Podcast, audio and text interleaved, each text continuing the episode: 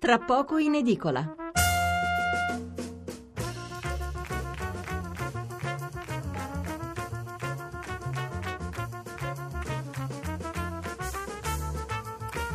Giovedì 19 ottobre, seconda parte di Tra poco in edicola che incentreremo su un tema delicato visto che ormai sui social si scrive e si legge davvero di tutto. Parleremo di come colossi come Facebook o Twitter eh, controllano i post e i tweet e come, e come eh, a volte intervengono e a volte no.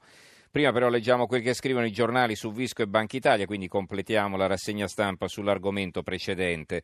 Del giornale vi avevo letto il titolo, Renzi sbancato, vi leggo anche qualche capoverso del fondo di Alessandro Sallusti che a un certo punto scrive la domanda è quindi perché Matteo Renzi abbia commesso un simile scivolone che gli ha attirato le ire di mezzo mondo. Scartando al momento, in assenza di prove certe, che sia uscito di testa, restano due ipotesi. La prima è che stia giocando d'anticipo rispetto a qualche cosa che potrebbe danneggiarlo in arrivo dal fronte delle inchieste giudiziarie, parlamentari e della stessa Banca Italia che stanno indagando sul fallimento di Etruria, banca molto vicina, come è noto, al suo magico mondo fiorentino, in particolare alla, Maria, alla fidata Maria Elena Boschi.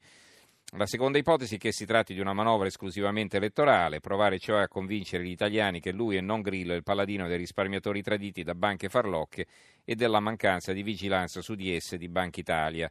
Visco insomma come il cattivo da dare in pasta all'opinione pubblica per saziarne la fame di vendetta.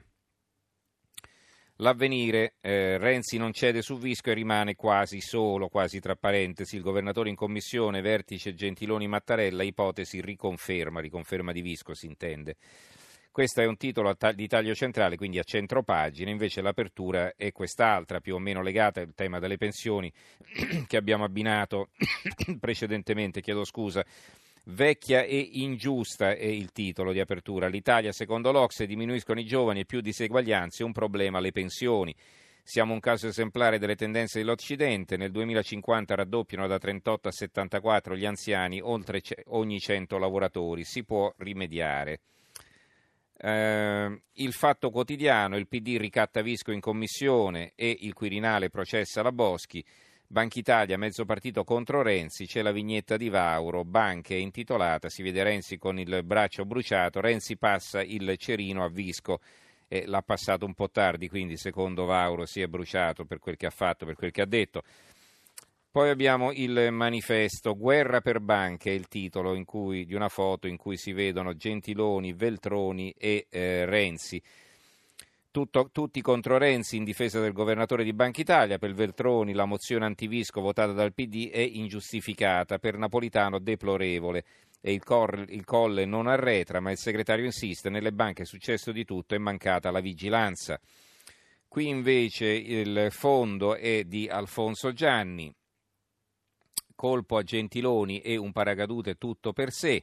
Eh, il titolo, scrive Gianni, non inganni il fatto che la mozione del PD sia piombata in aula all'improvviso e buon ultima, tutto si può pensare dell'affondo di Renzi contro Ignazio Visco, tranne che si tratti di una mossa estemporanea. E più avanti Alfonso Gianni prosegue così. Siamo quindi di fronte a un nuovo tassello di un mosaico con il quale l'uomo di Rignano cerca di ricostruire la sua immagine e la sua credibilità politica seriamente compromesse dalla sventola del 4 dicembre e da qualche complicazione con la magistratura da parte di ministri, ministre e familiari. La trama non è banale, vediamone i vari passaggi. Il PD all'indomani del crack di Banca Etruria per levarsi di dosso ogni sospetto aveva chiesto l'istituzione di una commissione d'inchiesta parlamentare dotata dei poteri della magistratura, poi l'ha tenuta a lungo in surplus, infine ne ha permesso l'insediamento a presidenza Casini in limine mortis della legislatura, cioè praticamente l'ha fatta costituire quando ormai ha pochi mesi per lavorare e non concluderà nulla, questo dice l'articolista del manifesto. La verità eh, Casini schiva le responsabilità e colleziona poltrone, l'ultima però rischia di levargli il sonno, è un ritratto di Giancarlo Perna. Gli scheletri bancari nell'armadio di Renzi è il commento di Maurizio Belpietro, il direttore della Verità. Ci sono molte buone ragioni che avrebbero dovuto consigliare a Matteo Renzi di stare alla larga dal tema delle banche, evitando di far presentare al PD mozioni per far fuori Ignazio Visco. La prima di queste risale al periodo immediatamente successivo al suo arrivo a Palazzo Chigi, quando appena divenuto Presidente del Consiglio incontrò il governatore della Banca d'Italia. Era la prima volta che il capo del governo si trovava faccia a faccia con il numero uno di Via Nazionale, tema dell'incontro che dunque risale al 2014, cioè a quando ancora nessuno conosceva la voragine che stava per inghiottire banche Etruria e migliaia di risparmiatori, la situazione economica complessiva dell'Italia.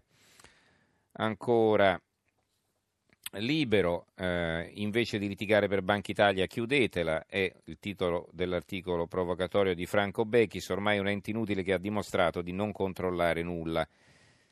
Ancora il dubbio, il caso Visco manda in tilt il PD, tutti con il governatore di eh, Banca Italia.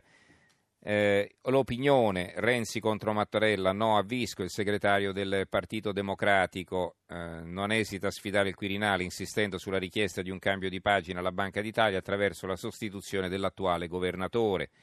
Il foglio perché il no a Visco, il caso Bailin, ma non solo, da dove nasce la diffidenza di Renzi nei confronti del governatore, veri vuoti di Banca Italia, gli scontri tra istituzioni non sono eversivi, ma se la discontinuità è solo evocata, meglio un cacciavite. Ancora eh, alcuni giornali locali e poi abbiamo concluso. Renzi insiste su Visco ma è isolato, lo scarica anche Veltroni. Ingerenza sudamericana è il commento di Andrea Di Stefano. Mi sembra una decisione di stampo argentino, mi ha fatto ripiombare nel clima che vivevo a Buenos Aires. È un'intervista, ma non c'è scritto a chi. Eh, quindi lo si capisce solo leggendo l'articolo all'interno. Gianfranco Pasquini invece atto nel segno del populismo, il suo commento, il titolo del suo commento, con un inusitato atto di violenza populista quasi tutto il gruppo dei deputati del PD ha approvato una mozione anti-Ignazio Visco.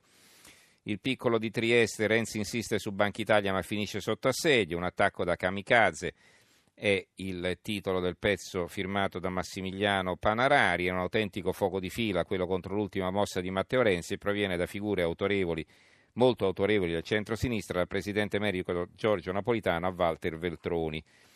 Il secolo XIX, Banca Italia, Visco attacca e consegna le carte al Parlamento, Renzi, le colpe su Etruria, servizi alle pagine 2 e 3. Il tempo, infine, eh, Visco da record, con lui bruciati 110 miliardi, Renzi accusa tutti o quasi contro